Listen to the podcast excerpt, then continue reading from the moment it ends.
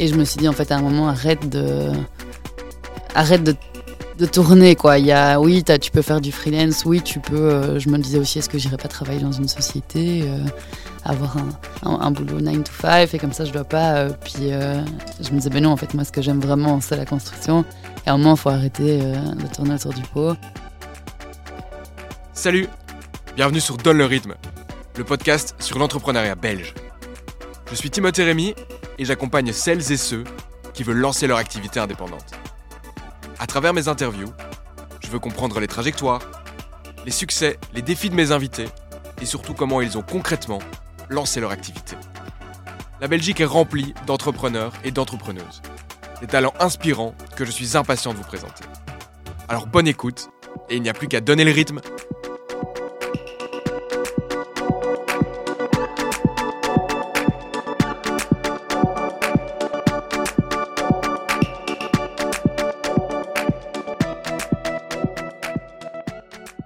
Salut Catherine, Salut, Tim, ça va? Ça va bien, ouais, merci. Je suis très content de t'avoir dans ce podcast. T'es la première femme que du coup je vais pouvoir interviewer euh, ici dans, dans le podcast Donne le rythme et je suis très content parce que euh, on se connaît pas vraiment. On s'est rencontrés, comme je disais, en, en septembre 2016, il y, a, il y a du coup 7 ans.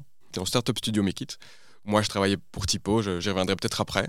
Et j'ai envie d'aborder pas mal de sujets avec toi aujourd'hui parce que tu as monté une première boîte, Full Up. Tu as eu aussi une expérience plus de freelance euh, en mission pour d'autres entreprises et ensuite tu as monté ou tu as rejoint une deuxième boîte, House Up. Donc voilà, je voudrais aussi savoir ce qui s'est passé entre les deux. Ça, c'est euh, l'overview. Mais avant tout ça, je te propose de te présenter. Ben donc, oui, moi je m'appelle Catherine. Comme tu dis, j'ai une expérience euh, entrepreneuriale un peu tout le long de mon parcours professionnel. J'ai commencé, donc j'ai d'abord fait des études en ingénieur de gestion, puis j'ai travaillé huit mois dans une société avec toujours en tête l'idée de lancer ma start-up. Et assez rapidement, j'ai rencontré le startup studio Make It et on a monté ensemble ma première société qui s'appelle Full Up. Mhm. Et donc ça, j'ai fait de 2015 à 2020. Et par la suite, qu'est-ce qui s'est passé? Par la suite, en 2020, j'ai eu un accident de vélo assez grave. Et donc là, euh, j'ai dû arrêter de travailler, ce qui Mhm. m'a fait un peu revoir euh, mes- ma personne et comment est-ce que j'allais me développer professionnellement avec un tas de nouveaux euh, facteurs, on va dire, qui venaient influencer euh, mes possibilités et mes envies professionnelles. Et aujourd'hui, je me développe dans le domaine de la construction, que j'aime euh, beaucoup. En tout cas, c'est déjà très intéressant sur juste le switch de sujet. Parce Mhm. qu'on va revenir à Full Up qui n'est pas du tout dans le domaine de la construction.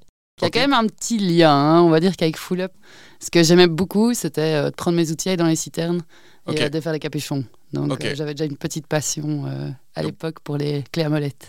Ok, donc tu as un côté très manuel. Très très manuel. Très bien.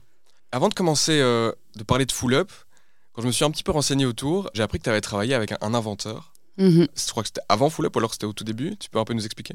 C'était avant Full Up, donc en fait après euh, mes études, comment ça s'est passé Je suis partie ma dernière année d'études en fait au Mexique et là j'ai fait mon mémoire. J'ai une certaine passion, on va dire, pour euh, le café aussi. J'ai vécu un an euh, dans une ferme qui produit du café. Au Mexique, j'ai fait tout un voyage euh, à la rencontre de caféiculteurs pour l'écriture de mon mémoire. Enfin, mon mémoire, c'était comment est-ce que la production de café pouvait aider au développement socio-économique au Mexique. Et en rentrant, j'avais déjà un peu cette idée en tête de lancer ma société, faire quelque chose. Est-ce que ça allait être avec le café, avec autre chose, je ne savais pas trop. Puis j'ai rencontré donc euh, cette société euh, avec un inventeur qui développait euh, des machines pour euh, maigrir. Donc c'était à l'infrarouge, euh, des machines qui à la base en fait sont euh, médicales, mais c'est Mhm. difficile quand même de faire approuver des machines pour l'utilisation médicale. Et donc qui étaient plus utilisées dans les instituts pour soulager des douleurs, mais qui avaient aussi un effet d'amaigrissement. Donc on va dire que le, le côté amaigrissant était plus mis en valeur. Et là je travaillais quatre jours par semaine, c'était super intéressant. Donc effectivement avec un inventeur qui aimait passer la plupart de son temps dans la cave à développer ses machines et monter Ok. les machines. Donc on est un peu dans, dans- dans le cliché aussi de, Mhm. de l'inventeur. Et quel était ton rôle euh, avec lui? Alors moi, c'était vraiment du business développement. Euh, c'était aller à la rencontre des instituts, vendre les machines, euh, participer au salon, aux foires. Et ça, j'ai fait pendant huit mois. Et qu'est-ce qui a fait que tu as arrêté? Pendant ces huit mois, je travaillais en 4-5e, Ouais. une, à côté un cinquième de temps pour voir qu'est-ce que j'allais faire comme projet après.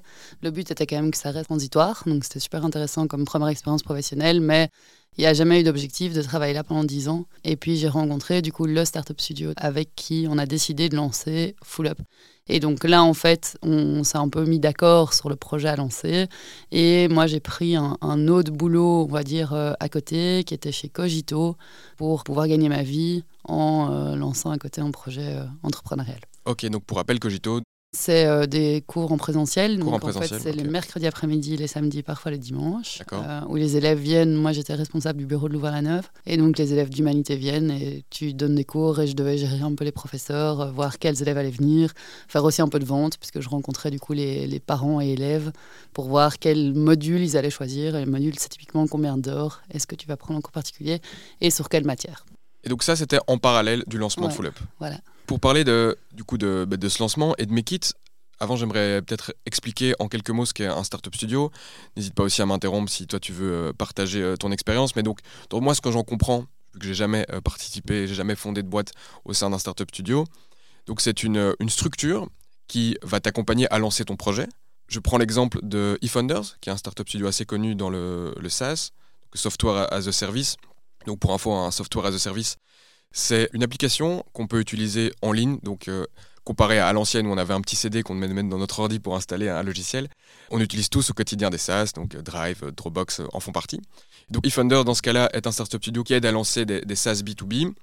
Je sais qu'ils prennent 30% d'equity au lancement et ensuite qui t'accompagnent sur une période, j'ai en tête 9 mois, mais je vais, je vais dire 6 à 12 mois, qui vont accompagner le fondateur ou la fondatrice. Ils vont le payer aussi sur cette période. Ils vont lui permettre de trouver un ou une ou plusieurs cofondateurs ou cofondatrices pour justement pouvoir monter la boîte qu'ils veulent monter. C'est souvent, dans ce cas-là, des, des boîtes euh, avec une vision assez euh, mondiale. Et ils ont tout un modèle chaque semaine où tu vas avoir le démodé après la semaine de développement tech pour euh, montrer où tu en es avec ton produit. Tu vas avoir du coaching de vente, coaching sur le recrutement. Donc voilà, c'est un peu ce modèle où on te propulse pendant 6 à 12 mois pour te lancer. C'est la seule vision que j'ai du Startup Studio. Je sais qu'il existe finalement autant de méthodes qu'il y a de Startup Studio. Et donc ça m'intéresse de comprendre et d'expliquer aussi aux auditeurs et auditrices euh, comment fonctionne Mekit et c'était quoi le deal euh, avec ton projet. Alors, Mekit, si tu prends eFounders euh, comme un SaaS, à l'époque où, moi je me suis associé avec Mekit, on va dire qu'eux se développaient plus comme un HaaS, donc Hardware as a Service. Et donc, ils se sont plus développés vraiment dans, dans le développement d'objets connectés au niveau hardware. Et donc, nous, euh, quand on s'est rencontrés, il y avait un deal où eux avaient déjà le projet, qu'ils avaient déjà un partenariat avec un, fournisseur de mazout, parce que Full Up, c'est une jauge connectée qui doit être mise dans des citernes, donc dans des contenants liquides, et qui va venir mesurer en fait en permanence les niveaux. Euh, en permanence, ça, ça dépend de qu'est-ce qu'on va demander à l'hardware, mais on peut avoir des mesures euh, toutes les minutes, comme on peut avoir des mesures une fois par jour. Ça dépend de ce qu'il faut. Et puis alors, on a développé une plateforme à côté qui permet de mesurer donc tous ces niveaux.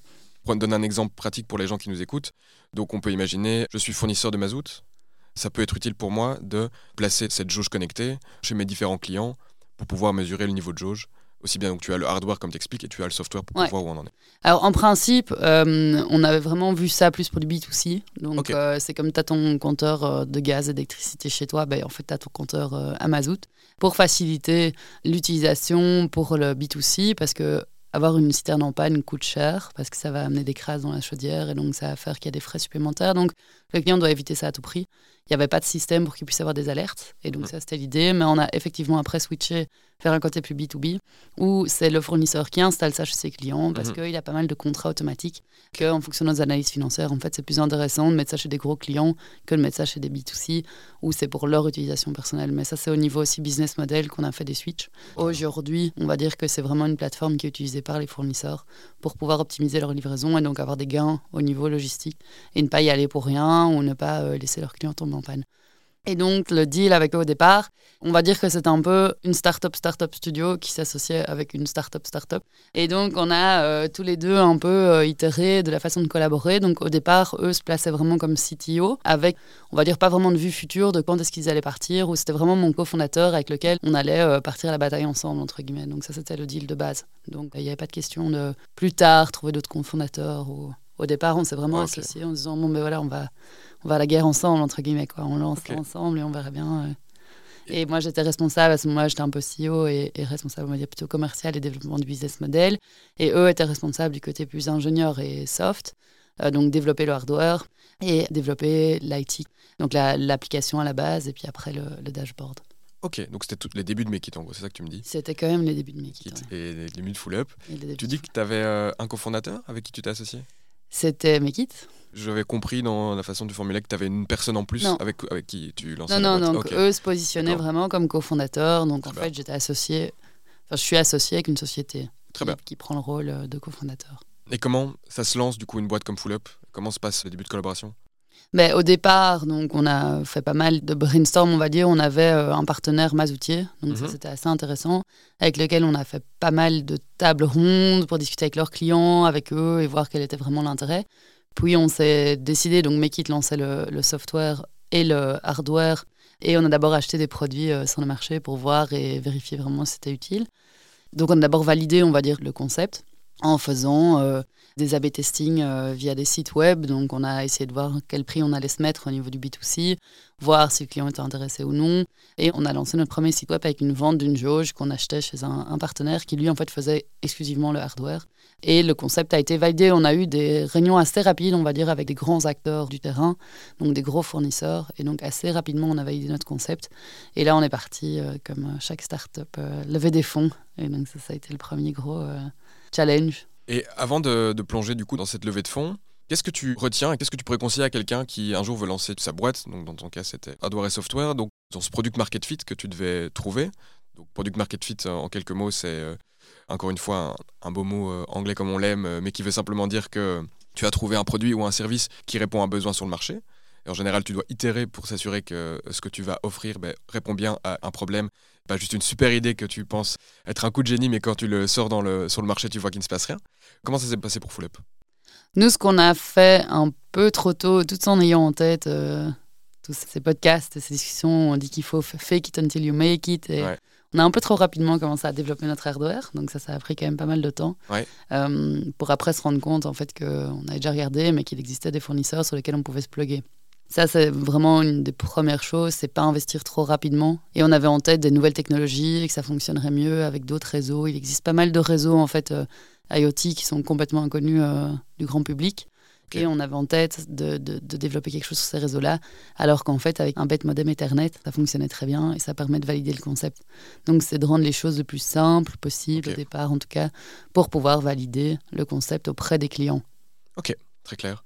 Et petite parenthèse pour IoT, donc c'est Internet of Things. Et concrètement, ça représente le réseau d'objets physiques qui vont être dotés de capteurs et de logiciels qui vont ensuite permettre de communiquer entre eux via des logiciels, simplement via Internet. oui, il y a la 5G en fait qui permet, euh, la 4G et la 3G, mmh. qui permet d'avoir un partage d'informations relativement rapide, donc très rapide. Et c'est pour ça qu'on augmente toujours au niveau des puissances pour pouvoir avoir une vitesse d'exécution du message plus rapide. Maintenant, il existe d'autres réseaux et qui vont permettre d'envoyer des messages, mais qui n'ont pas besoin de la même rapidité, on va dire, dans, entre l'envoi et la réception du message. Et donc l'IoT travaille beaucoup sur ces réseaux-là. Typiquement dans les usines, au niveau de la logistique, on utilise beaucoup les autres réseaux qui n'ont pas besoin d'avoir un just-in-time, vraiment quelque chose de... Très bien. Et c'était toi qui gérais tout l'aspect du, du développement hardware en partenariat? À quel point tu étais impliqué dans cette partie-là? Au départ, on va dire que moi, je faisais plus une veille technologique, donc euh, de voir qu'est-ce qui existait, euh, de, proposer des nouvelles choses. Mais c'est pas moi qui étais responsable du développement. Et euh, petit à petit, je me suis quand même un peu mise dans le développement, donc dans un suivi plus proche, parce que moi, j'avais l'expérience du terrain aussi. Et donc, c'est moi qui exécutais tous les tests avec nos clients. Et donc, c'était intéressant vraiment d'avoir un, un, suivi à ce niveau-là avec l'équipe hardware. Pour au final on a décidé à un certain moment d'arrêter le développement euh, hardware nous-mêmes parce que mhm. euh, on s'est rendu compte qu'il y avait d'autres développements qui se passaient sur le marché et que nous, on s'est spécialisé finalement beaucoup plus dans l'IT au niveau plateforme. Dans le software Au niveau software, Vous avez externalisé le développement du hardware? On n'a pas vraiment externalisé, on, on utilise des partenaires. Euh, donc aujourd'hui, on achète encore les produits ailleurs. Et on se rend compte qu'il ne faut pas essayer de tout faire et qu'il y en a qui sont spécialisés dans le hardware, il y en a d'autres dans le software. Et donc on a décidé vraiment de se mettre plus, nous, du côté software. Ok, mais donc ça, c'est encore une fois, je trouve un bel apprentissage. On va aussi surtout lire dans les bouquins de, lancement de boîtes ou dans les podcasts, c'est être capable d'avoir un focus et de choisir ses batailles et être capable de pivoter. Donc c'est ce que vous avez fait. À quel moment vous l'avez fait ce pivot? On l'a fait euh, à un moment donc quand on est passé plus du B2C, on a décidé de pivoter en fait du B2C vers le B2B. Et à ce moment-là, on a décidé aussi d'externaliser, d'acheter ailleurs le hardware parce que ça se développait. Il y avait quand même de plus en plus de sociétés qui le développaient. Et il faut savoir que pivoter avec du hardware est quand même vachement plus compliqué que pivoter avec du software. On se rendait compte aussi que voilà, l'expertise de Mekit était plus dans le software, qu'il fallait qu'on reste là-dedans et qu'on n'allait pas commencer à, à, développer, changer, sachant qu'on travaillait aussi sur tout des, des choses assez neuves, on va dire, parce que l'IoT, c'est quelque chose qui existe, donc des objets euh, connectés qui s'expriment par Ethernet, ça existe depuis longtemps. Mhm. On connaît tous les lampes connectées, c'est quand même des choses qui existent. Maintenant, tous les réseaux étaient encore un peu à leur jeunesse aussi, donc euh, c'était très compliqué de, de, se développer, de pivoter avec du hardware sur des réseaux qui n'étaient pas encore spécialement développés. Il y a des exemples euh, ici en Belgique où on avait des développements de, jauges, là c'était des jauges à gaz pour le coup, mais où c'était installé sur toutes les citernes, il y avait 30% du parc qui fonctionnait parce qu'on attendait que le, réseau se développe. Mais donc, on n'avait pas vraiment de vue sur. Euh, donc, tout ça rendait quand même euh, les développements relativement compliqués. Parce que tu as beaucoup plus de dépendance. Tu as beaucoup plus de dépendance sur des innovations qui sont encore assez jeunes. Là, on a, on a fait une chouette digression, mais tout que tu parlais du moment où vous avez fait la levée de fonds. Mhm. Donc, juste si tu peux clarifier, donc j'entends que c'était euh, Mekit qui était à ses débuts, toi tu étais à ses débuts, donc c'était un partenariat. Quel était le deal, si on a eu un, signé à ce moment-là, sur lequel vous étiez accordé? Tu veux dire au niveau des parts? Parts, puis même, euh, donc je sais qu'eux, ils sont sur le, sur le développement, donc c'est-à-dire qu'ils avaient des équipes de développeurs. Est-ce que c'est, euh, tu vois, comme d'autres startup studios où ben, on te met à disposition, par exemple, une équipe de développeurs qui va développer pour toi Est-ce que tu devais les financer quand même en partie avec les fonds que tu allais lever pour Full Au départ, on a tous les deux fait, euh, on va dire, un apport en industrie, donc on a tous les deux travaillé sans revenu, avec un apport de leur part qui était plus ou moins définis, mais qui étaient surtout définis en fonction de ce qu'ils allaient apporter. Eux apportaient la jauge. Ce qui a commencé après, ben, comme on expliquait hein, avec les différents pivots, ben, au final, euh, c'est difficilement euh, tangible de la valeur en fait, de ce développement.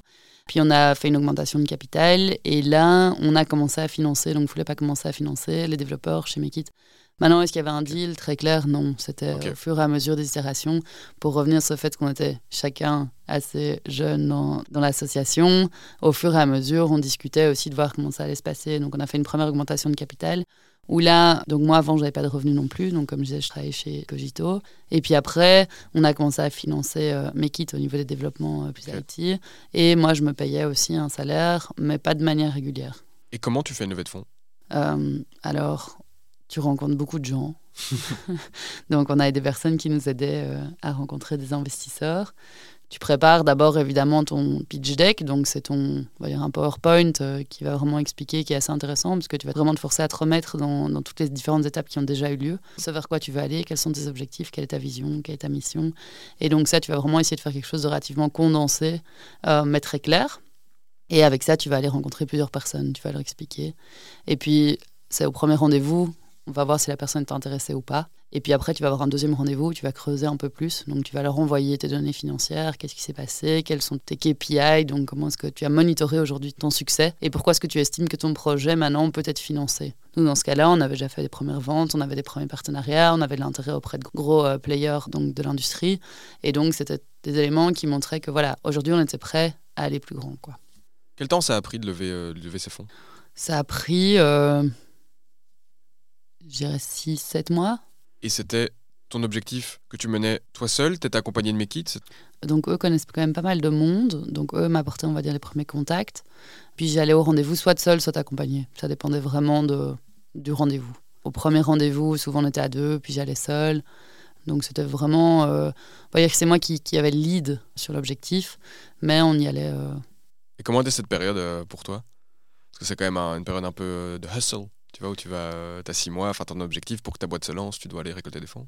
Oui, maintenant, euh, c'est intéressant. C'est un jeu. Euh, enfin, c'est un jeu. C'est quand même marrant à faire parce que maintenant, si je dois le refaire, j'étais quand même assez jeune au moment où je l'ai fait et l'argent était super important. Il y avait une grosse pression financière. À côté de ça, moi, ben, je gagnais mon salaire euh, chez Cogito, mais qui avait des, sources de financement aussi.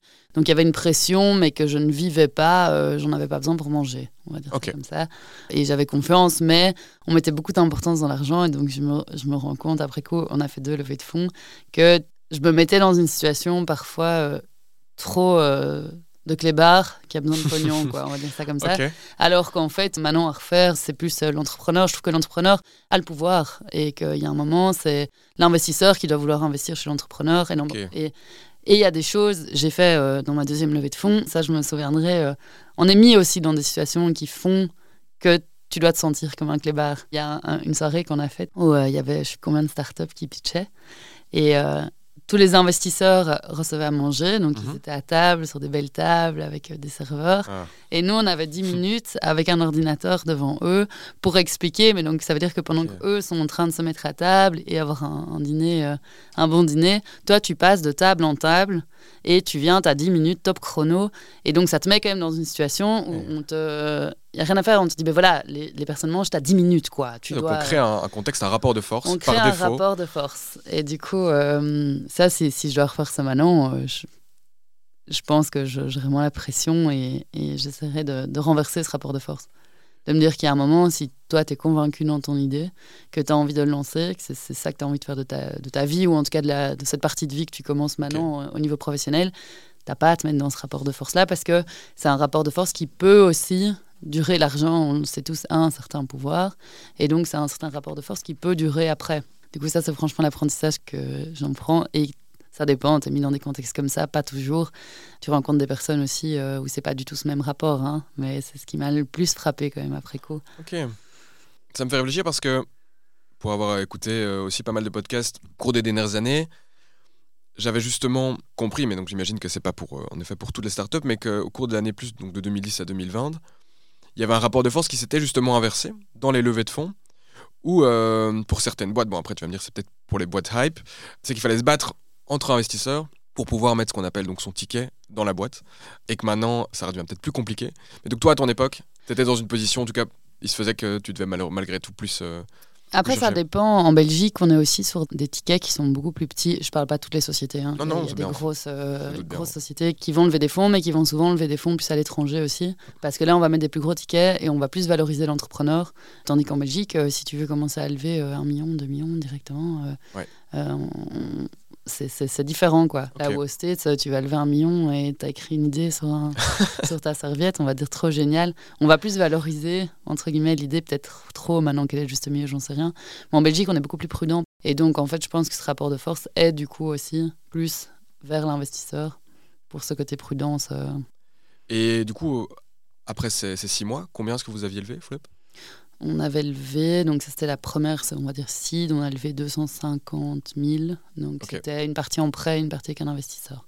Préconvertible euh, Préconvertible, c'est le concept que tu peux prêter. Et après une certaine euh, durée, je crois que tu vas peut-être mieux l'expliquer que moi, la personne peut décider, du coup, de convertir son prêt en equity, donc en part dans la société, c'est ça?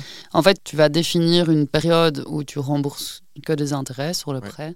Puis après, il y a un moment où va se déclencher le remboursement du capital. Et l'investisseur, donc le prêteur, peut décider en fonction de certains targets de convertir.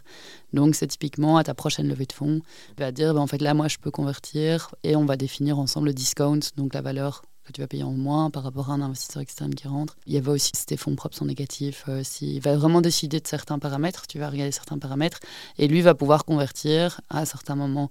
Donc typiquement, si tes fonds propres sont négatifs, c'est il va décider, ben en fait voilà, j'ai prêté de l'argent à cette société, à des fonds propres négatifs. Moi je pense que si je mets un manager maintenant, je vais pouvoir la redresser. Et donc, il va convertir pour avoir une part plus majoritaire dans la société et pouvoir décider, en fait, lui, euh, du, du, développement de la société. C'est un peu des choses, ils vont se protéger hmm. et en même temps, tu vas avoir, prochaine levée de fonds, ben là, ils veulent avoir une partie en capital et une plus grande rémunération. Et à contrario, tu vas avoir certains targets qui vont être, OK, maintenant, il faut que moi je prenne, euh, j'ai envie de prendre les choses en main. Maintenant, ils sont pas obligés de le faire non plus. Donc, euh, si un target est atteint, ils peuvent très bien dire, ben non, en fait, moi, je suis très bien comme ça. Et rester sur le, le prêt normal.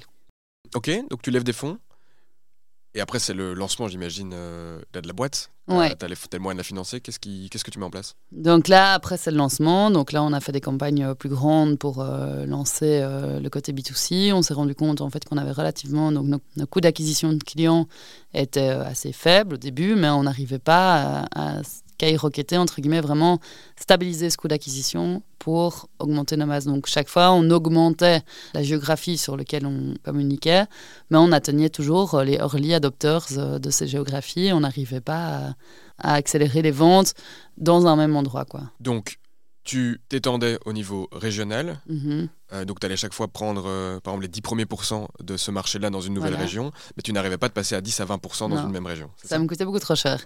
Et donc, on se rendait compte que c'était que les early adopters. Donc, c'est les personnes un peu euh, qui adorent la technologie et qui vont tester les nouveaux produits. Donc, on arrivait à vendre plus, mais on n'arrivait pas à étendre notre marché dans un, un même endroit. On a commencé aussi à ce moment-là à conclure des contrats, on va dire, avec euh, des professionnels du secteur. Ouais. Et donc là, on a décidé de faire ce pivot, ce fameux pivot. On a Mhm. complètement shifté au niveau euh, B2B. On a gardé le B2C, qui était une source de revenus intéressante, euh, mais le focus n'était plus mis là. Le focus était vraiment mis sur les B2B. Euh, ça nous a permis aussi de créer du revenu récurrent, donc c'est de créer des abonnements sur nos, sur nos sondes. Et c'est là qu'on a commencé à travailler aussi avec des, des partenaires externes pour pouvoir avoir différents outils de mesure. Parce que euh, la Belgique, au niveau des citernes, donc là on était encore 100% sur les citernes à mazout, c'est très compliqué. Quoi. C'est, euh, on n'est pas du tout sur quelque chose de standardisé. euh, chaque citerne est différente, chaque accès est différent. Et donc, en fait, travailler avec des partenaires externes, de nouveau, ça nous permettait d'aller chercher différents outils de mesure et différentes technologies pour pouvoir atteindre notre objectif. Ouais, là, on a fait une deuxième augmentation de capital et on a euh, lancé un dashboard de gestion qui est super intéressant, bien fait, euh, où le, client, donc professionnel, peut vraiment voir l'état de toutes ses citernes, peut facilement ajouter des nouvelles euh, citernes à son portfolio et il va pouvoir mesurer, voir les consommations, avoir un tas d'outils en fait pour un client particulier. Donc qui l'aide tant à optimiser sa logistique Mhm. parce que euh, sait exactement quand il doit aller, optimiser ses tournées et aussi ben, voir les capacités globales de ses clients, euh, les périodes de chauffe, quels sont les moments plus intenses, mieux prévoir en fait. Et à certains moments, ou plutôt à quel moment, ou si vous avez réussi à le faire, vous avez réussi à craquer justement ce problème de, de, de scale, donc de mise à l'échelle que tu disais, donc vous arriviez à vous étendre géographiquement, mais à pas faire évoluer un marché spécifique. Est-ce qu'à un moment, vous, il y a eu le- un petit turning point? Pas au niveau du B2C. Non. Donc au niveau du, du Jamais. B2B, oui, mais au niveau du B2C, non. On a arrêté, euh, ça continue aujourd'hui. euh, Parce que j'avais été voir sur le site, euh, il y a une partie. Il y a une partie, ça continue, c'est intéressant, ça fait parler, mais c'est pas du tout le focus. Donc on a, on a lancé cette partie B2B. Oui. Puis je suis arrivée moi dans une période assez intense où, où j'avais des, des- des difficultés, je travaillais beaucoup trop. je... et on commençait à avoir aussi des employés, du coup ça me mettait une pression supplémentaire et on va dire que j'étais un, un peu au, au bord du burn-out et qui m'a fait chuter de mon vélo et donc j'ai eu un accident assez grave à ce moment-là et du coup moi j'ai arrêté complètement de travailler dans la société Full Up. Comment s'est passée cette période pour toi? Euh, ben, c'est quelque chose d'assez. euh, C'est quelque chose qui est assez fascinant, je trouve, parce que du coup, je suis tombée à vélo, j'ai eu des hémorragies crâniennes et je suis restée. euh, Donc, une semaine en soins intensifs, puis j'en suis sortie.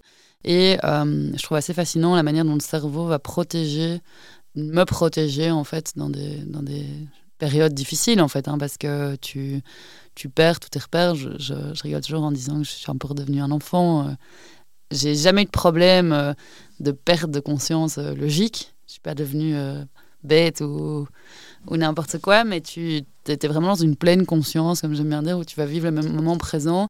Et j'avais aucune réflexion sur le boulot, sur le travail. Je me souviens qu'au tout début, je disais Ah oui, je vais aller au bureau. Et on me disait Mais non, enfin là, tu, ne peux pas y aller. Tu n'es pas dans une capacité physique à y aller. Je savais pas bien parler, je savais plus très bien marcher. Je marchais 10 minutes, je crevais de mal à la tête. Mais tout était OK. Et donc, en fait, j'étais vraiment dans un système où, voilà, c'était comme ça. Et euh, c'est après deux mois, je pense, que je me dit, ah bah tiens, en fait, je travaillais avant. Qu'est-ce que je vais faire? Et euh, là, j'ai assez vite eu quand même une alarme un peu de secours de me dire, non, il faut que tu arrêtes maintenant chez. Full Up parce que tu plus capable de te mettre dans une intensité pareille de travail et que impossible d'imaginer, moi, de retourner travailler chez Full Up deux heures par jour, ce, que j'ai fait au début de ma reprise, euh, genre six, sept, six mois après mon accident. Je, je savais qu'émotionnellement, je serais trop euh, impliquée. Et donc, c'était courir un peu à ma perte de retourner travailler là-bas. Et donc, à ce moment-là, j'ai démissionné de mon poste euh, de gérante.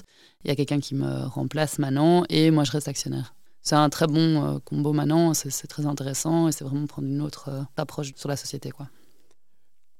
Bah, déjà, merci de me partager ça, sincèrement, parce que bah, c'est quelque chose quand même, pas dire en partie quand même intime, c'est quand même un accident relativement grave et euh, je trouve intéressant que tu puisses le partager ici pour comprendre euh, comment ça peut aussi changer une approche de travail.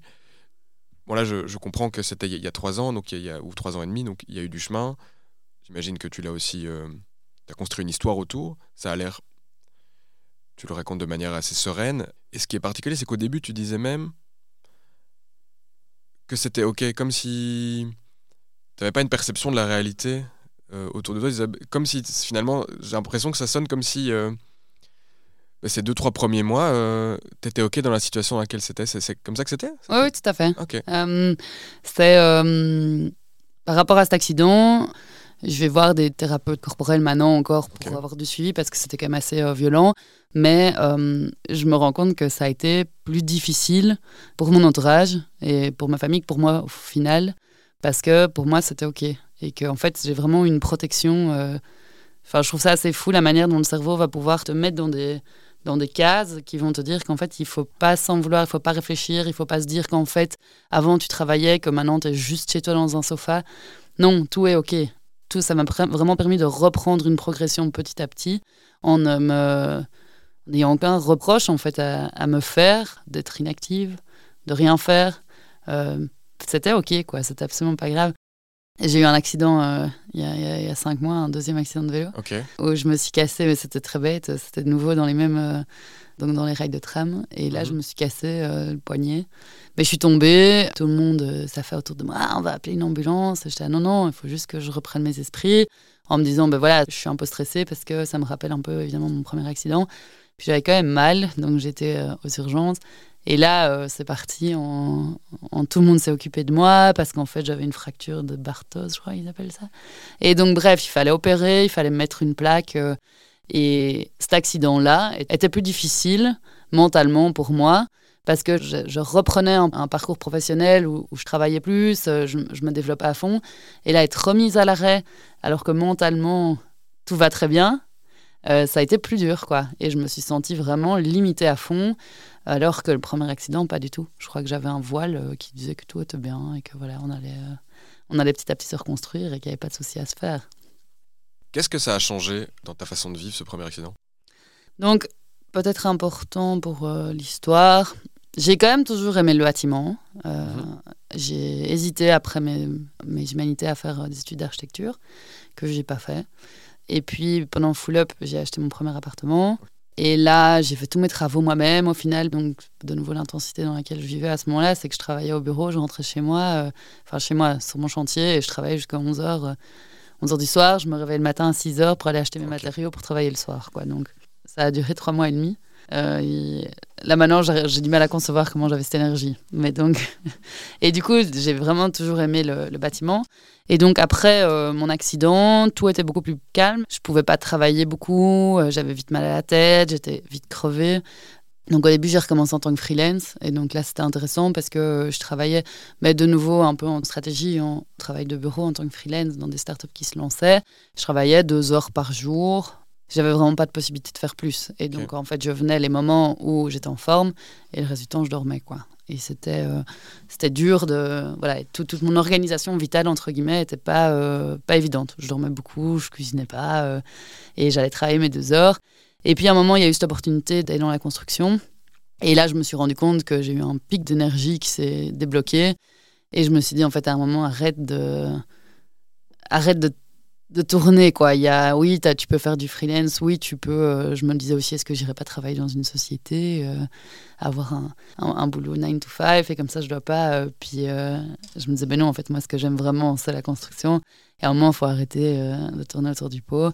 Là j'ai je me suis lancée dans la nouvelle aventure et je me suis rendu compte qu'en fait au niveau énergétique j'ai repris vraiment des, belles capacités et que je me développais beaucoup plus. Et c'était super intéressant comme changement parce que euh, j'ai une partie bureau, une partie euh, travail ordi et beaucoup, beaucoup de travail aussi qui est sur chantier et donc qui est vraiment euh, plus ouais, dans le manuel. Et aujourd'hui, j'ai impossible, depuis mon accident, c'est il y a trois ans maintenant, impossible de passer une journée derrière mon ordinateur. J'y arrive pas. J'ai mal à la tête, je suis pas bien. et donc, c'est vraiment un combo idéal maintenant. Et en tout cas, c'est ce qui Enfin, de un, ça j'adore, c'est quelque chose qui me passionne. Et de deux, ça répond presque entièrement à ce que j'ai besoin physiquement. quoi. Ok, bah bravo pour ce comeback. Merci. bah, si, quand même, enfin, euh, je trouve que ça, ça, vaut la peine d'être remarqué parce que c'est une épreuve qui a dû modifier euh, toute ta façon de vivre mhm. et euh, ça a demandé une adaptation. Comme je comprends, tu fonctionnais différemment avant l'accident, tu as dû changer et c'est une belle preuve d'adaptation pour avoir finalement trouvé un équilibre je vais pas me permettre de dire qu'il te convient mieux, mais en tout cas, dans ce que tu dis, Mhm. il te convient maintenant. Donc je trouve c'est chouette. Qui me convient maintenant, oui.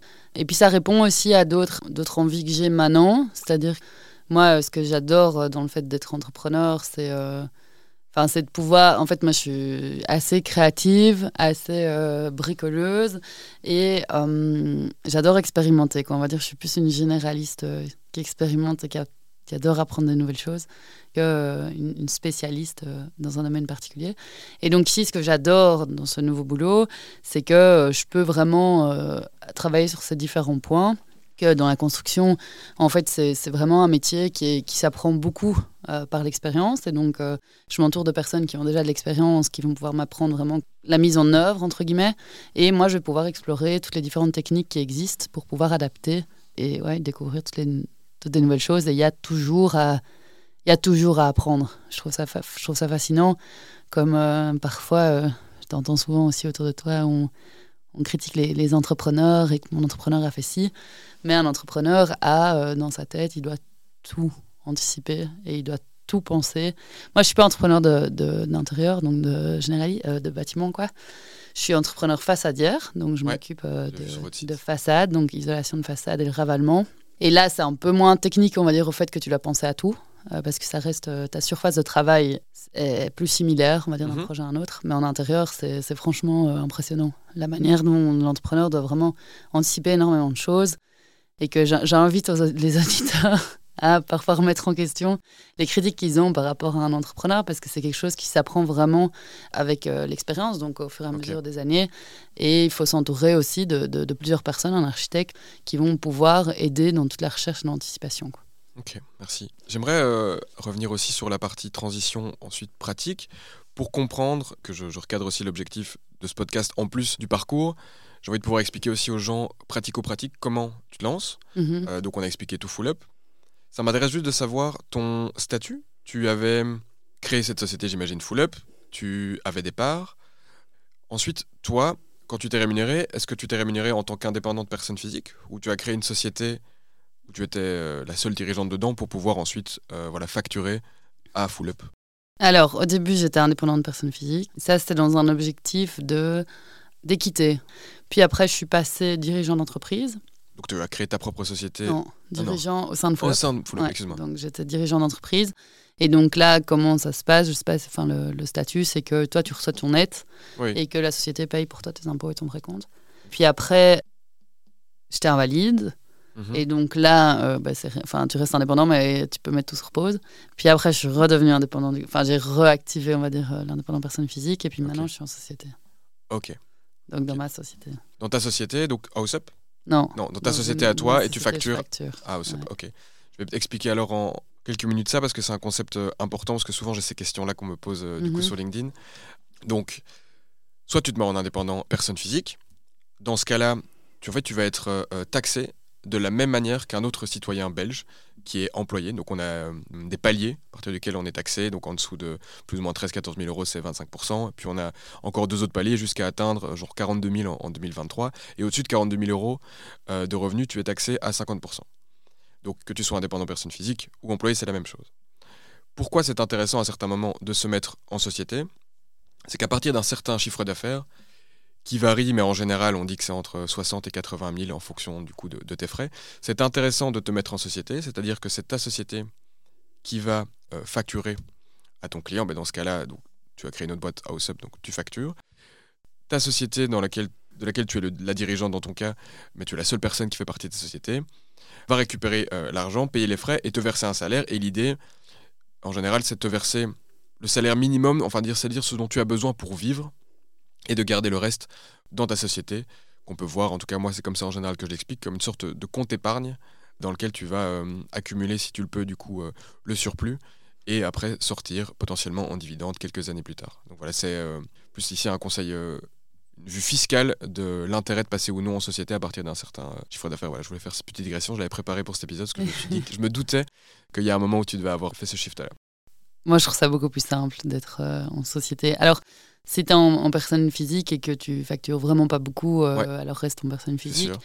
Après, c'est parce que euh, moi, j'ai toujours tendance à faire plein de trucs. euh, Et je, n'ai jamais réussi à vraiment le faire de manière à avoir mon compte professionnel, à toutes mes factures bien les envoyer, à garder un compte où il y a que mon professionnel, parce qu'au final, tu sais pas trop ce que tu te payes, ce que tu peux prendre, ce que tu peux pas prendre. Donc tu vas te dire, OK, 50% de ce que je reçois, je vais me le payer. Voilà, je trouve que tout est un peu trop mêlé dans le privé avec le professionnel, et donc tu ne sais pas trop euh, qu'est-ce que tu as comme argent, euh, quel est ce que ce montant de compte épargne, parce qu'en une fois, tu vas avoir des montants qui vont partir aux impôts, à Partena. Euh. Exactement. Et donc, je trouve qu'en société, c'est beaucoup plus facile, en tout cas pour moi, de le gérer, parce que tout est très séparé. J'ai une différence, une différence de nom, une différence de... Voilà, ces deux systèmes totalement séparés qui me permettent, moi, personnellement, de beaucoup mieux fonctionner. Quoi. Je suis assez d'accord. Et tu mets le doigt sur finalement la différence qui fait tout, c'est cette différence de nom. Parce que concrètement, quand tu es indépendant personne physique, tu vas juste créer un nouveau compte en banque, mais il est à ton nom, comme ton compte privé. Et comme tu dis, tu ne sais pas à l'avance combien vont être tes impôts l'année donc tu sais que tu dois garder plus ou moins 50% pour anticiper les impôts que tu auras dans un an. Et donc en fait, ces deux comptes se mélangent. Imaginons qu'à un moment, tu plus d'argent sur ton compte privé, mais tu vois que tu as 3000 sur ton compte euh, pro, tu dis oui, bon, je crois que j'ai reçu ça, mais j'ai mis 50%, ok, je peux bien me permettre de me retransférer 500.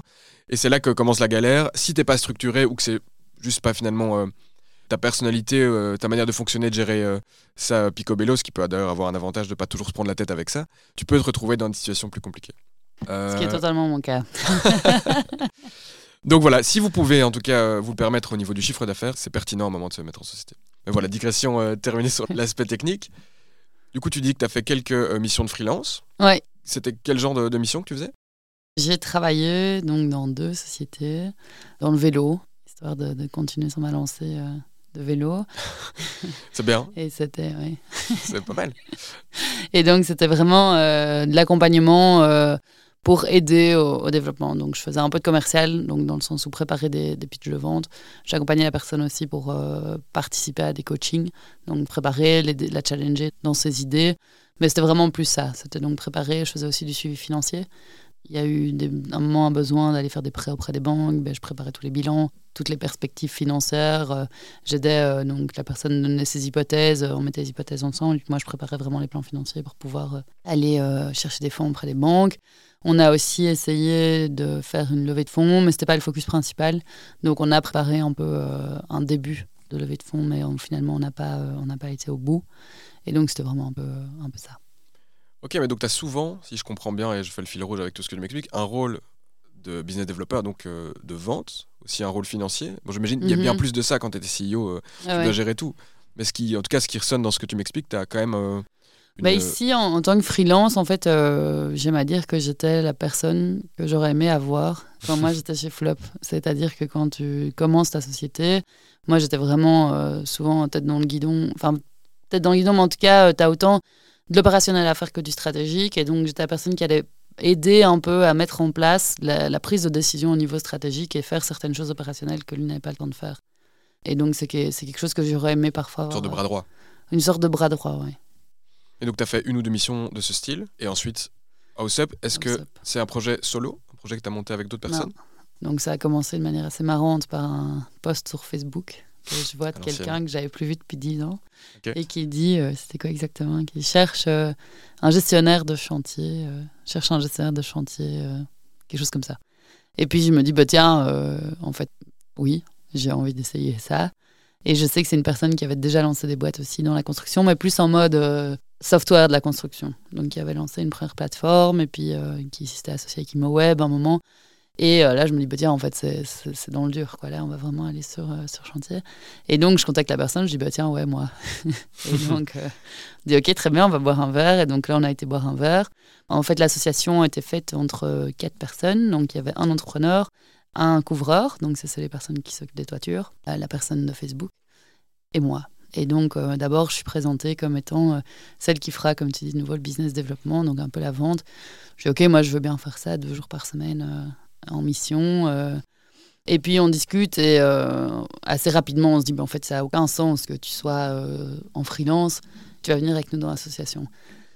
Comment ça s'est passé? On n'a pas vraiment lancé la société ensemble, mais c'était une société qui ne faisait rien et on a racheté des parts.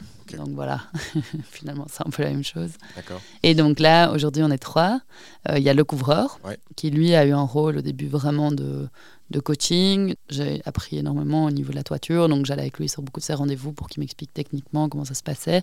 Et moi, je faisais tout ce qui était euh, développement. Je fais toujours tout ce qui est euh, commercial et développement. Et puis, il y a eu l'entrepreneur, mais avec qui on a terminé l'association. Et euh, la troisième personne qui, au début, c'était pas le but qu'elle travaille.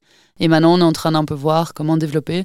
moi, il y a un point à ce niveau-là, c'est que je veux pas quitter Bruxelles parce que je fais encore tout à vélo et j'ai pas envie de commencer à faire des trajets hors Bruxelles. On travaille sur l'isolation, donc il y a bien assez de marché ici. Et donc l'idée serait peut-être que lui commence à développer euh, un autre marché, donc hors Bruxelles. Ça, c'est un peu euh, où on en est aujourd'hui. Et euh, c'est quoi votre challenge actuellement dans House C'est les hommes. donc c'est quelque chose qui est vraiment très compliqué. C'est comment est-ce que tu... Donc il y a des hommes de métier, il faut avoir des gens qui ont d'expérience, mhm. tu dois avoir un certain contrôle sur l'exécution. Parce que Bon, une façade avant, on va dire que c'est beaucoup plus facilement contrôlable, donc la mhm. qualité de l'exécution, parce que là, tu es, sur la restauration, toujours en plus à de la restauration que, que du, euh, à de l'isolation. Sur l'isolation, en fait, tout ce qui se passe derrière ton enduit final. Et donc, tu vas voir ta façade, c'est magnifique, mais tu sais pas trop ce qui va se passer dans 5-10 ans. Et donc, c'est vraiment faire attention à tous les détails d'exécution. Donc, pour ça, euh, j'ai vraiment fait un, gros travail de préparer toutes des fiches, toutes les fiches explicatives et de bien expliquer tous les points d'attention qu'il y a, qui sont des points importants parce que c'est des points qui, dans 5 à 10 ans, peuvent causer problème euh, chez le client. Donc, c'est vraiment trouver des hommes qui écoutent, qui acceptent. On est face quand même à beaucoup de personnes qui ont déjà 10-15 ans de métier et qui parfois s'en foutent. Mhm. Euh, moi, j'ai aussi un challenge du fait d'être une femme dans la mhm. construction. C'est pas toujours évident parce que c'est des hommes qui ont l'habitude de travailler avec des hommes et pour des hommes. Euh, et donc, ça, c'est une place euh, que tous les jours, j'essaye de, de, vraiment prendre. C'est d'être plus dur, c'est vraiment d'être beaucoup plus dur que ce que je suis parce que c'est un des gros challenges que j'ai. quoi. Donc je dirais que le plus gros challenge, c'est vraiment au niveau des hommes et trouver des, des, équipes euh, qui sont solides, qui travaillent bien, et avec un chef d'équipe aussi qui est prêt à évoluer. Moi, j'aime bien, euh, donc comme je disais plutôt, j'adore euh, chercher des nouvelles choses, tester des nouveaux trucs, apprendre. apprendre. Et en, face à l'avant, typiquement, je trouve un, j'ai un super fournisseur qui me donne plein de trop chouettes produits avec lesquels on peut vraiment faire de la restauration moi, j'aimerais bien un jour, euh, ce ne sera pas tout de suite, mais faire une restauration d'une maison classée. Euh, c'est des choses euh, qui m'excitent vraiment. Et donc, il faut aussi avoir des, hommes qui sont prêts à déconstruire leur façon de faire, quoi, parce que c'est souvent ils disent ben non, c'est comme ça, c'est comme ça, et il n'y a pas de non. En fait, il y a moyen de faire autrement. Il y a moyen d'apprendre à, faire autrement. C'est aussi un challenge dans. Moi, j'aimerais bien me développer plus dans les matériaux durables. Et c'est nouveau une autre façon de travailler. Tu vas plus pouvoir utiliser les mêmes produits Maintenant, on a euh, dans la construction des produits qui te permettent de tout faire, hein, des espèces de fixoles chimiques euh, où tu vas tout accrocher. Mais c'est essayer d'avoir cette réflexion de matériaux indurables. Et mhm. donc là, tu peux plus utiliser ce genre de produits. Mais euh, dans la construction, l'objectif aussi, c'est de pouvoir construire avec en tête de déconstruire. Donc, c'est-à-dire, je vais pas tout coller parce que là, tu es sûr que dans 50 ans, c'est poubelle. Mais c'est très compliqué. c'est quelque chose vers lequel j'aimerais tendre. Mais c'est difficile au niveau de ce. Toi, tu as une idée, tu as envie de le faire mais tu vas pas toujours trouver des gens euh, qui sont prêts à exécuter. Qui sont prêts à exécuter et qui sont. Euh, ça, c'est une complexité. Moi, je continue à essayer de me former euh, sur le côté, donc hors des hommes avec qui je travaille, pour pouvoir développer et, avoir une mise en œuvre parfaite, entre guillemets, pour quand j'arrive sur chantier. Maintenant, c'est comme ça. Et je te montre comment on fait, je sais le faire. Parce que je peux pas me permettre de, je peux pas me permettre de tester en même temps. Il faut vraiment que je, je teste de mon côté pour pouvoir après. Quand tu dis tu sais le faire, tu fais concrètement oui, oui. Tu, vas sur une façade et, tu vas. Euh, oui. Ben, c'est important. Sinon, euh, En termes de crédibilité, j'imagine que déjà. En termes de crédibilité et pour leur permettre de voir les choses différemment. Oui, j'essaie de tout le temps expliquer aussi euh, techniquement pourquoi. Pourquoi est-ce que je te dis de pas faire comme ça, quoi. Mais c'est un peu le challenge qu'on a vraiment, c'est le plus gros challenge, c'est au niveau, au niveau des hommes. Ok. Et du coup, contre-pied, tu dis au niveau des hommes, tu disais il y a 5-10 minutes que c'était pas toujours facile d'être une femme dans mhm. ce milieu-là. Qu'est-ce qui est compliqué? Euh, c'est un métier euh, où on ne donne pas beaucoup de crédibilité, j'ai l'impression parfois à la femme. Il y a aussi le fait qu'on est une femme plus fragile. Et donc, euh, souvent, j'arrive sur le chantier, on fout, je prends mes, gros, mes sacs et je vais, je vais faire les poubelles comme tout le monde. Il n'y a pas de. Et on va vite. Non, tu touches pas à ça. Non, mais non, ça, je veux pas que tu fasses. Non, mais. Mais si, en fait, il n'y a, y a aucun souci. Je sais le faire et il n'y a pas de. On t'empêche même. Il y a une certaine protection. Une protection. ouais. J'ai eu euh, deux, trois épisodes où, où j'ai reçu un gâteau parce que quelqu'un avait été euh, un peu dur avec moi et j'avais l'impression qu'on me donnait une carte de crédit pour s'excuser. et j'étais, écoute, c'est bon, enfin, tu peux me parler. Et j'ai dû avoir la discussion. Je disais, ah, tu, tu ne me parles pas comme si j'étais une femme, on est deux personnes. Et il n'y a pas de problème, pas de différence entre toi et moi. On a tous les deux une réflexion. Et donc, je pense que c'est ça un peu euh, parfois dans la construction, c'est que c'est des métiers qui sont. On est plus habitué à être homme à homme. On se parle aussi de manière très dure. Donc, sur Ok. chantier, ça gueule. Euh, sur Ok. chantier, on va être très directif. Et c'est plus difficile de faire ça avec une femme. Et donc, je pense que c'est ça qui pose un peu. euh, c'est qu'entre eux, ils sont très directifs. Ok, mais ils vont changer de ton? Changer de ton complètement avec moi. vis-à-vis de toi. Ouais. Et moi, j'ai du mal, personnellement, à être très directive. Et je, je dois l'être beaucoup plus. Je veux dire, c'est ta personnalité, que ce soit avec des hommes ou des femmes, ce n'est Ouais. pas dans ta nature d'être directive. euh, D'être enfin, directive dure. dure. Là, on est directive Oui. dure. Ok. Euh, et voilà, au début, moi, je me suis dit, ben non, euh, on va écouter, on peut. En fait, non. ok. Il faut être beaucoup plus directive dure.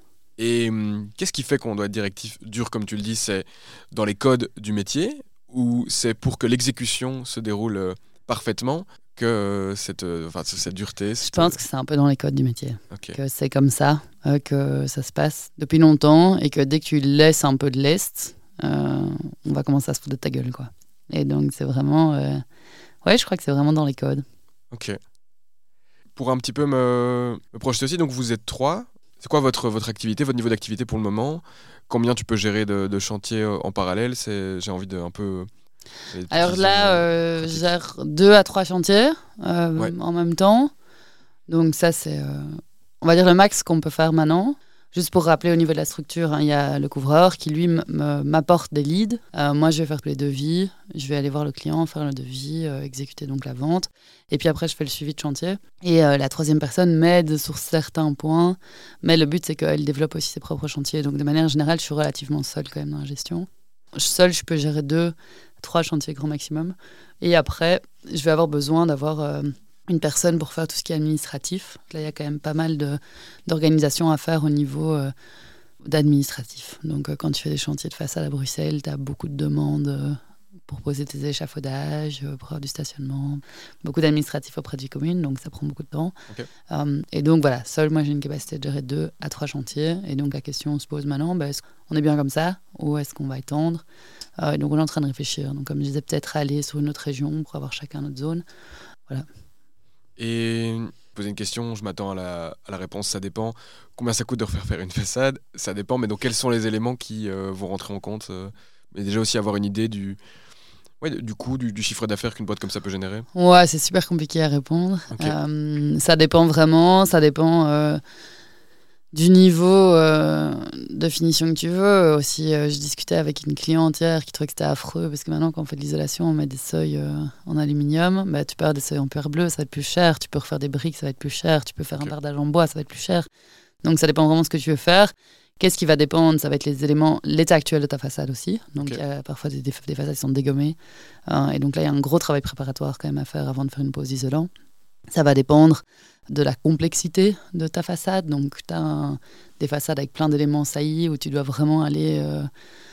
Ouais, c'est plus compliqué à mettre en œuvre. Ça va dépendre de ce que tu veux utiliser. Donc, moi, j'essaye de travailler avec autant de l'EPS. Donc, l'EPS, c'est ce qu'on utilise le plus, la frigolite. Ou alors avec la fibre de bois. Donc, euh, ça dépend du produit que tu vas choisir. Ça dépend du- Et puis après, ça dépend du niveau de finition. Ok, donc en effet, ça dépend de plein de choses. Voilà, et en façade avant, euh, une mise en peinture, ça va être beaucoup moins cher qu'une restauration euh, où tu fais de la restauration de pierre, euh, de balcon et tout ça. Mais de nouveau, ça dépend. Parce que euh, si tu arrives à un moment où la façade est déjà dégommée, c'est beaucoup plus cher parce que euh, ta peinture, ton support en dessous est cassé, enfin est imbibé d'eau, enfin tu as, eu des- t'as eu des dégradations sur le support porteur en dessous. Et donc tu dois retravailler beaucoup plus en amont pour pouvoir avoir quelque chose de, de sain, Ok. de correct. Donc c'est hyper dur à dire. Par contre, euh, les primes euh, à la rénovation sont énormes à Bruxelles. Et donc, ça, c'est. euh, Donc, voilà, on va dire que le client est regardant sur le prix, clairement, mais euh, il est fort aidé, quoi. Très bien.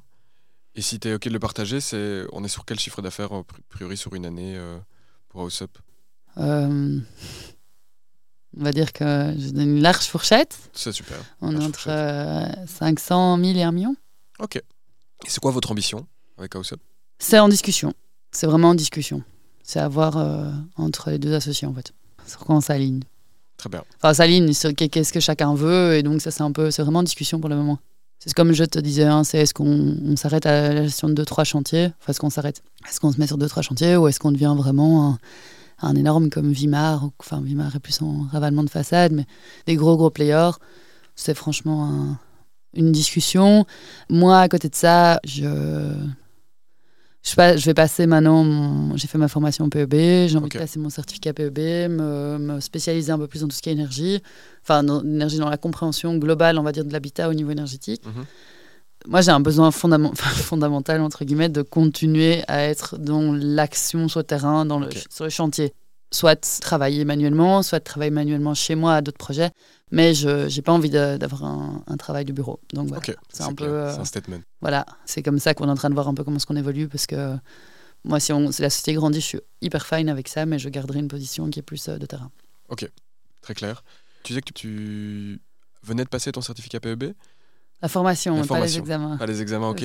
Même si tout le monde entend ce mot PEB et que la majorité des personnes comprennent, tu peux réexpliquer en quelques mots ce que c'est? Bah, la, la PEB, en fait, on va donner un grade à ton habitat, donc Mhm. une lettre qui est A, B, C, D, E, E, en fonction de l'isolation thermique de ton bâtiment. Et donc, tu vas euh, avoir une prise en compte vraiment des surfaces euh, utiles de l'appartement et des surfaces de déperdition. Donc, qui sont les surfaces qui sont directes en contact extérieur avec une surface non chauffée. Et on va calculer, te dire, euh, voilà, tu as une déperdition d'autant, donc c'est vraiment un calcul de, de la capacité de ton habitat à ne pas trop chauffer. Enfin, c'est comment tu vas. euh, quelle est la résistance de ton habitat euh, aux variations de température et, et sur ta consommation énergétique, en fait. hein. Donc, c'est dans quelle mesure ton habitat arrive à s'autogérer, quoi. Très clair. On va dire qu'un PEBA, c'est une maison passive. Et les examens sont quand? Je peux choisir Ok, en octobre ou en décembre. ok, très bien. Et donc, je crois que ça va être en décembre. Et au niveau du, du financement de, de House Up, est-ce que là vous avez fait une levée de fonds ou c'est fonds propres? Non, là, on a fait un prêt. Un prêt Euh, ok. Donc, on a eu un prêt euh, d'un des associés qu'on rembourse tous les mois. C'est challengeant parce qu'on est quand même euh, passé en un an d'un chiffre d'affaires zéro à une gestion de chantier, euh, deux, trois chantiers parfois. Donc, c'est quand même des gros besoins de, de financement pour pouvoir payer les hommes, payer les matériaux euh, et me payer moi aussi. Voilà, pour le moment, on y arrive. On va dire qu'on n'est pas euh, fin de mois euh, tout le temps en, en position cash positive, quoi. Mais voilà, on a eu ce prêt qu'on rembourse et on n'a pas besoin aujourd'hui de plus. Il y a eu le financement des machines aussi au début, donc il y avait pas mal de financements. Et alors, il y a un truc qui est compliqué dans la construction, dans la croissance, c'est que au niveau de la TVA, en fait, tu factures tous tes chantiers à 6%, tu achètes toi tout à 21%, Hmm, et donc tu as tout le temps un delta de TVA. Moi, je facture aussi à 21%. Ouais. Et donc, en fait, la société a toujours une TVA positive euh, qu'elle récupère, qui fait une difficulté au niveau euh, de la gestion de cash, parce que euh, Tu dois la prendre en compte. tu dois prendre en compte que tu as un compte TVA en fait euh, que tu récupères tous les trois mois, euh, Ce qui est plutôt positif. Qui est plutôt positif, mais qui te laisse aussi toujours un laps de temps. Il faut, faut réussir à adapter parce que quand tu es en croissance, ben, ce compte évidemment va grandir plus vite. Et en termes de, justement de, gestion de trésorerie, comment se passe le décalage entre ce que tu dois payer Donc j'imagine, tu as le matériel, tu as les hommes, euh, et toi, versus quand tu vas être euh, payé par les clients? Il y a un gros décalage? C'est vraiment, mais euh, c'est marrant parce que c'est par rapport à Full Up ici, je suis vraiment dans un quelque chose qui est beaucoup plus cas d'école entre guillemets où on peut euh, vraiment voir quel est l'impact de tes négociations que tu vas avoir avec tes fournisseurs. Euh. J'ai une partie avec mes clients, donc avec mes clients, j'ai mis des délais de paiement qui moi m'arrangent, enfin qui m'arrangent, qui vont faire en sorte que je peux payer. Je négocie avec mes fournisseurs, donc des de paiement. Les ouvriers c'est plus compliqué parce que là tu es en termes de mois, donc là tu sais moins bien le gérer par chantier. Mais voilà, c'est vraiment des négociations que tu vas devoir avoir avec les deux parties pour pouvoir gérer ta masse de cash qui va pouvoir te permettre de payer euh, tout le monde euh, en fin de mois. Quoi. On va dire que c'est ouais, vraiment un cas d'école. C'est augmenter tes délais de paiement euh, fournisseurs, réduire tes délais de paiement clients. Et il y a une chose qui est bien, maintenant, moi j'ai jamais eu de problème avec un client qui payait pas. J'ai parfois des négociations de fin de chantier où ils essayent de limiter. Mais à Bruxelles, comme on demande les primes post-rénovation, en tout cas dans les façades, ben, ils doivent envoyer la preuve de paiement de la dernière facture. Et donc, euh, ça, de toute façon. Franchement, moi, jusqu'à aujourd'hui, j'ai jamais eu un cas avec un client qui n'a pas payé. Donc, on a géré notre délai de paiement client, entre guillemets, où ils payent euh, par partie. Et avec les fournisseurs, c'est quelque chose qu'on négocie, mais qu'on demande assez rapidement. Quand on va voir un nouveau fournisseur, euh, c'est c'est une des premières questions que je pose. C'est quels sont vos, vos délais de paiement. Quoi. Et je me suis posé la question est-ce qu'il y a eu des problèmes d'approvisionnement liés euh, à la guerre en Ukraine? Est-ce que ça a eu des impacts sur vous, sur, euh, vos prix? Est-ce que l'inflation a aussi joué? Comment ça s'est répercuté sur votre business? Parce que vous êtes lancé en août 2022, donc pleine justement inflation qui a commencé à, percuter l'Europe et le monde entier en général. Comment ça s'est passé? Ben, Le prix des matériaux est plus cher. Maintenant, comme tu dis, nous, on n'a pas eu un delta énorme vu qu'on s'est lancé dans des périodes qui étaient déjà, déjà chères. Donc les prix des matériaux sont quand même vachement chers. Plus chers que ce que les gens euh, pensent. Problème d'approvisionnement, non. Ça, franchement, euh, ça m'est jamais arrivé d'avoir un, problème d'approvisionnement. Par contre, qu'est-ce qu'on voit C'est qu'il y a beaucoup d'Ukrainiens euh, qui veulent travailler sur chantier maintenant. Donc il y a une, quand même une grosse arrivée de masse, masse de travailleurs qui arrivent maintenant en Belgique à la recherche de boulot. Et qui, donc ça, il y a beaucoup d'ouvriers qui viennent. Très bien. Et la, gestion du salariat d'employés, donc toi, tu factures à d'autres entrepreneurs. Quand tu, vois, tu demandes, euh, tu cherches des hommes sur chantier. Toi, tu vas gérer le paiement d'ouvriers directement ou ça, c'est euh, quelqu'un d'autre? Toi, tu verses l'argent à quelqu'un qui ensuite euh, split les salaires Moi, je verse à quelqu'un qui split les salaires. Donc, je travaille avec une équipe de sous-traitants. je travaille avec une personne, donc un chef de chantier, si tu veux, qui a. C'est toujours les mêmes ouvriers avec qui on travaille tout le temps, mais c'est lui, c'est mon chef de chantier qui va gérer ça. Ok, et donc pour euh, expliquer aussi la différence d'enjeu, parce que donc là, tu as un financement par le prêt. Pour ça, pour Full Up, c'était une levée de, fonds avec d'autres actionnaires. Puis tu as une troisième option qui est souvent un peu. euh, Enfin, que moi je considère plus comme idéal parce que c'est le chemin que j'ai choisi, mais c'est pas du tout le même business, c'est le bootstrap, donc euh, fonds propres uniquement. Je trouve intéressant de hum, parler deux secondes des différences aussi en termes de, dynamique, c'est-à-dire que quand tu lèves des fonds, certes, tu plus le seul maître à bord, mais tu as du capital qui va te permettre de financer ta croissance et potentiellement atteindre ton objectif plus rapidement.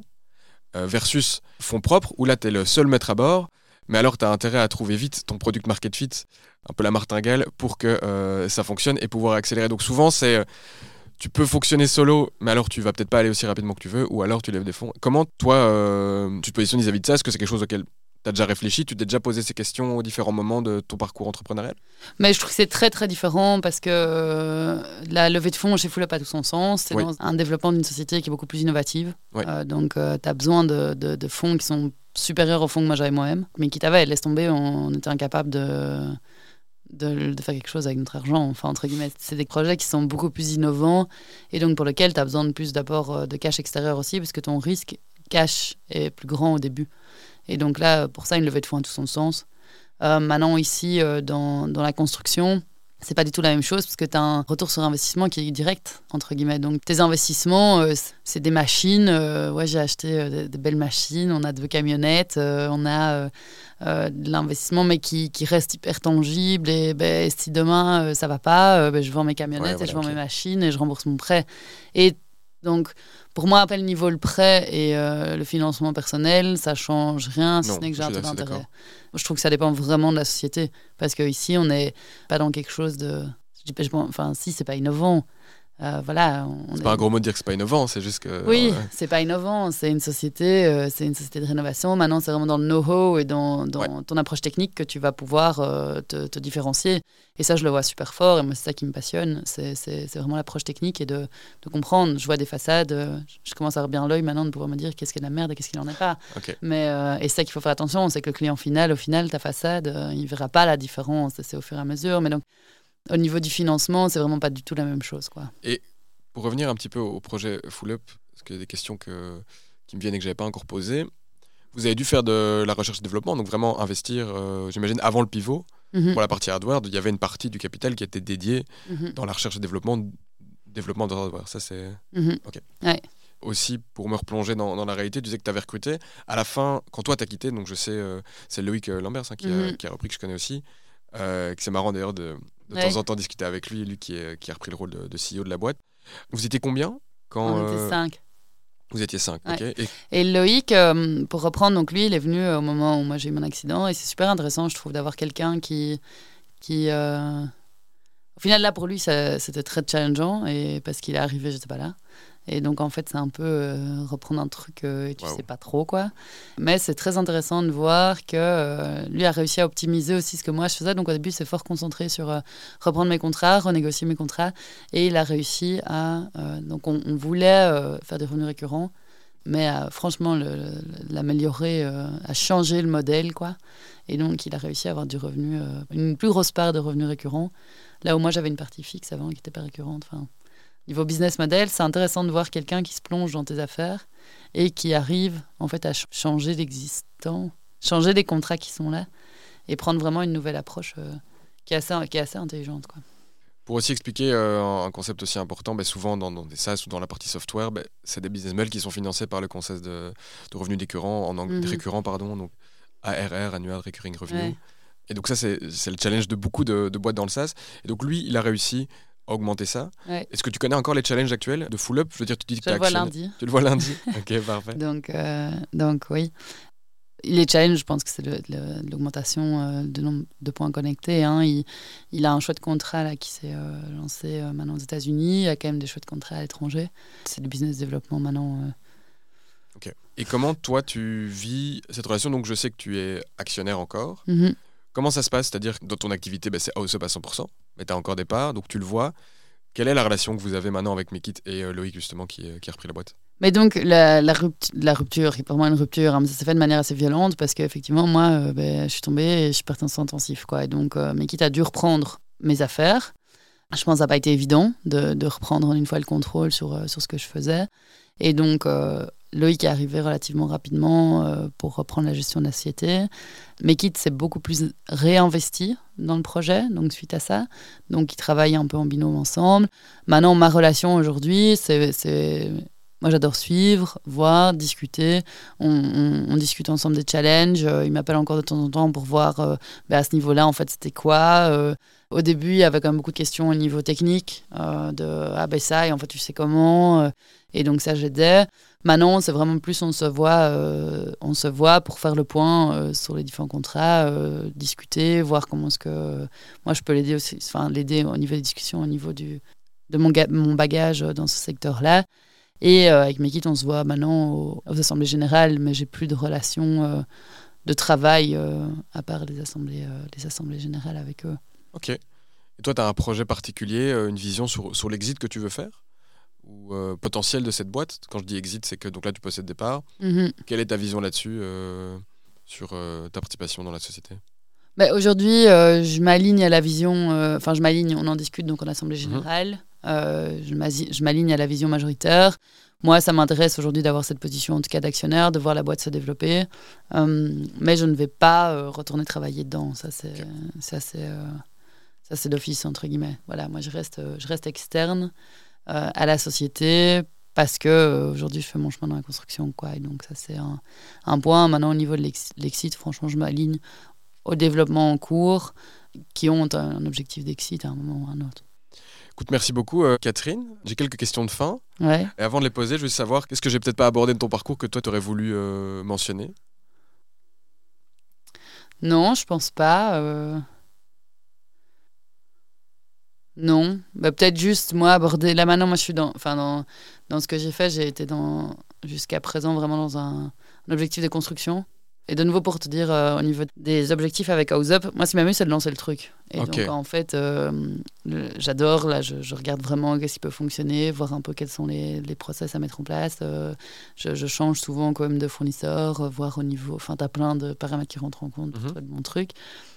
Mais ça m'amuse pas et comme je faisais de nouveau un travail de bureau euh, d'avoir euh, une boîte euh, avec 20 chantiers et mhm. que c'est pas quelque chose qui m'excite plus que ça et donc c'est une discussion qu'on avait aussi eu avec mes autres associés de ben voilà moi je lance ce truc et puis après on, on verra comment on continue à, se développer mais c'est pas moi qui ferai le, management donc j'aurai une position avec plaisir mais donc comme je te disais plus opérationnelle mais là, je réfléchis aussi à reprendre une société. Je me dis que ça peut être un challenge intéressant. Voilà, là, je vais toujours commencer un peu from scratch. Et ça m'amuserait de reprendre euh, une petite société euh, qui est une petite, hein, et donc de racheter euh, une structure et de voir comment est-ce qu'on peut optimiser donc, ce qui est en, place. Dans le domaine de la construction toujours? Ouais. Ok.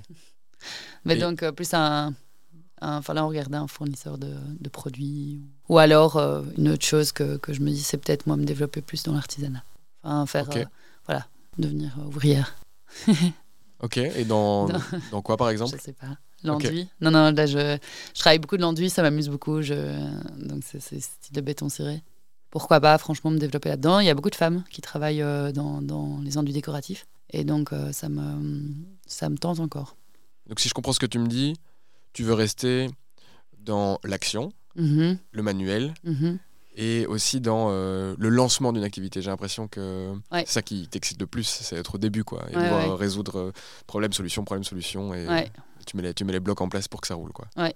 Ça m'a intéressé, moi je ne suis pas beaucoup renseigné sur le concept de, de rachat d'entreprise. Qu'est-ce que t'en sais toi maintenant? C'est au stade d'idée Tu as déjà fait quelques recherches? Comment ça se passe?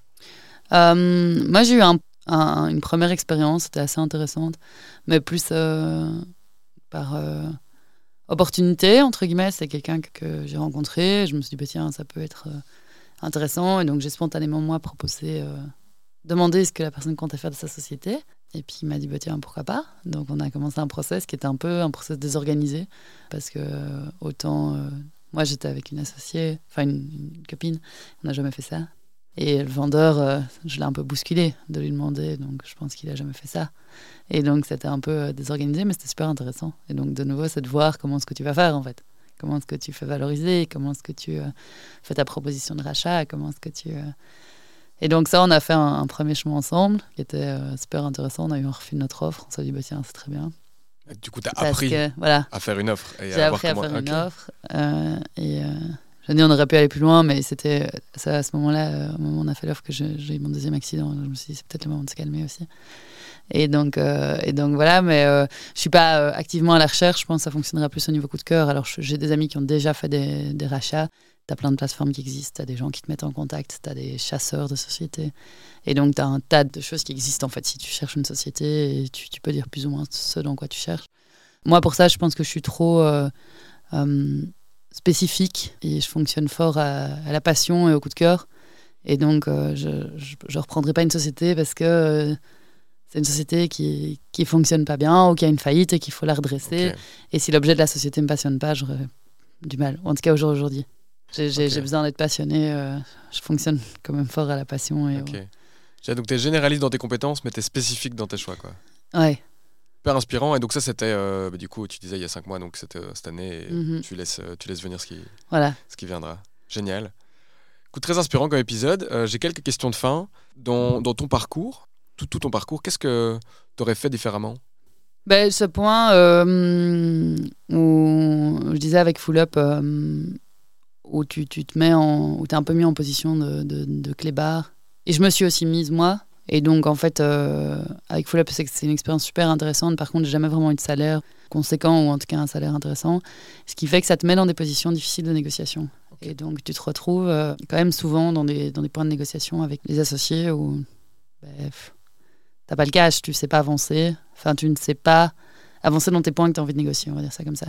Et donc ça c'est vraiment quelque chose où, où on met plus d'importance à la reconnaissance financière de mes compétences. Ok. Et ça c'est un point, euh, ouais franchement euh, j'en apprends et c'est un truc sur lequel j'essaye vraiment de, de dire même si euh, dans le fond j'ai pas des besoins financiers du tout. et je, je me suis toujours dit que au moins j'ai d'argent, en plus je suis créative et je trouve ça chouette. Mais euh, d'un autre côté, voilà, ça m'aide euh, vraiment maintenant euh, de me dire, ok, ben, je, je mets une importance là-dessus pour me permettre aussi de pouvoir négocier, me retourner et d'avoir en fait un construire ton capital pour pouvoir négocier et avancer. Donc voilà, c'est pas c'est pas pour moi m'acheter une grosse voiture, quoi. C'est vraiment pour pouvoir me créer une liberté financière qui me permet ouais, de faire des choix après professionnels et de pouvoir les financer. Je sais pas si c'est très clair et si tu vois ce que je veux dire. Je crois que je vois ce que tu veux dire. Donc concrètement, tu cherches, je vais le mettre entre guillemets, donc l'accumulation de capital dans ce cas-là, donc d'être rémunéré à ta juste valeur pour pouvoir ensuite financer des autres projets qui te plaisent. Donc tu parlais potentiellement euh, de lancer un moment de ra- racheter une entreprise.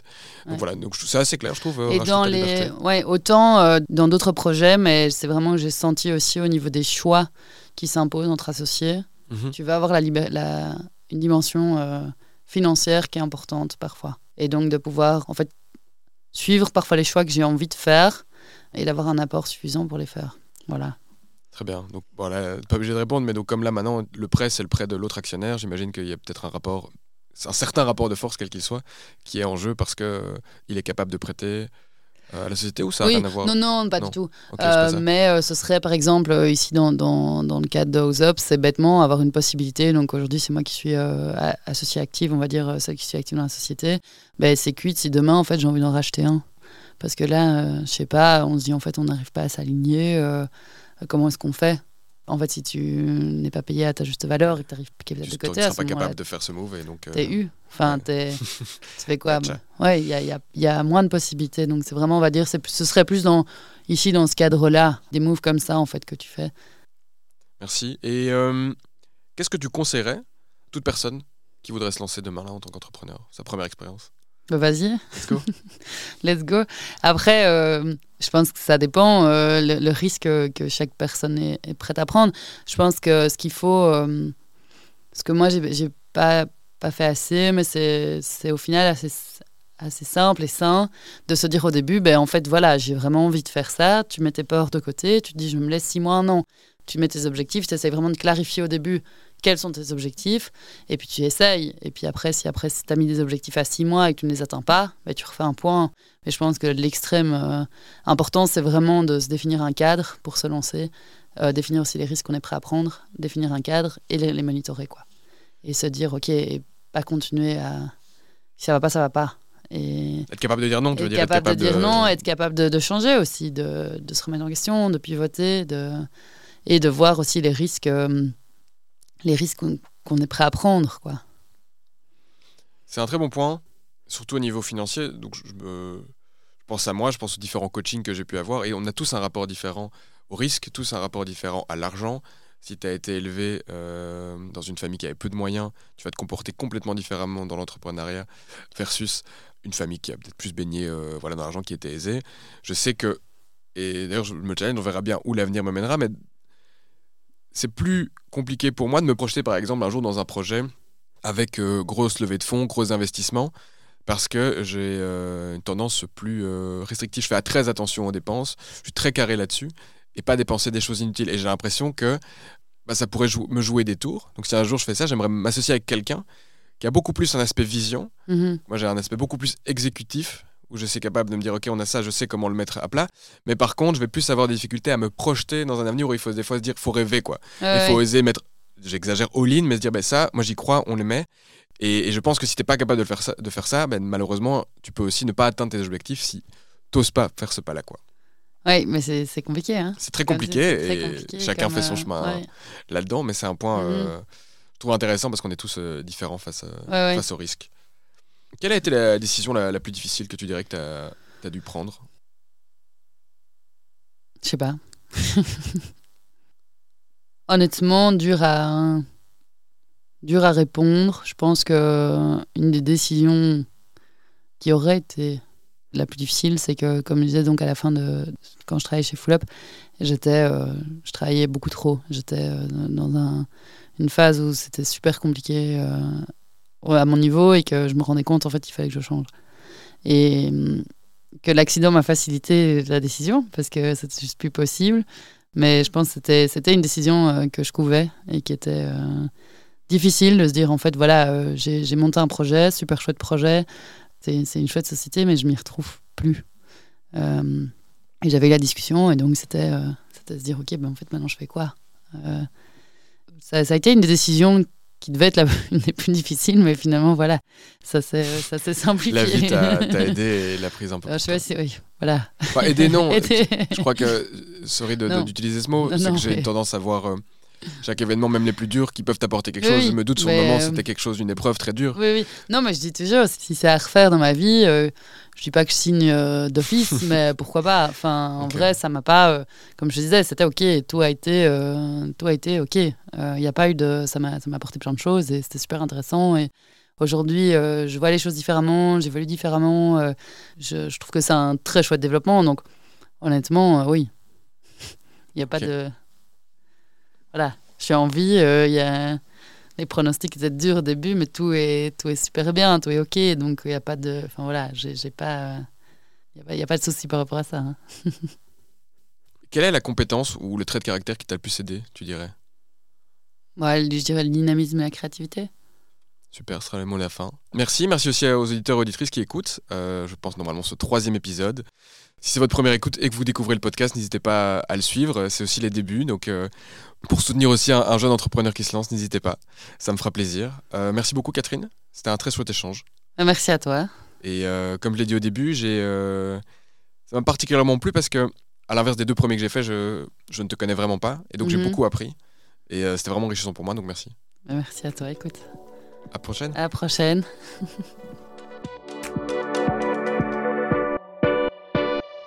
Merci d'avoir écouté cet épisode jusqu'au bout. Écoutez, j'espère qu'il vous a plu. Et si vous pensez qu'il pourrait intéresser euh, votre entourage, alors n'hésitez surtout pas à le partager autour de vous, rien de tel que du bouche à oreille. Aussi, euh, n'hésitez pas à me laisser un commentaire ou même 5 étoiles sur Spotify, Apple Podcast ou toute autre plateforme euh, que vous utilisez. Vous contribuerez grandement à la visibilité de ce podcast. Et enfin, si vous avez des questions sur le lancement de votre activité indépendante, vous voulez me donner un feedback ou encore simplement discuter avec moi, écoutez, n'hésitez pas et contactez-moi sur LinkedIn, je me ferai un plaisir de vous répondre. Portez-vous bien et à la prochaine. Merci à Plug de Jack qui me permet d'enregistrer euh, mes épisodes dans de super studios. Merci aussi à Straz euh, que vous connaissez suite au premier épisode qui a enregistré ce jingle. Et surtout un tout grand merci à Constance Autier qui a réalisé la post-production de cet épisode et qui m'aide également sur euh, la stratégie et la diffusion de ce podcast.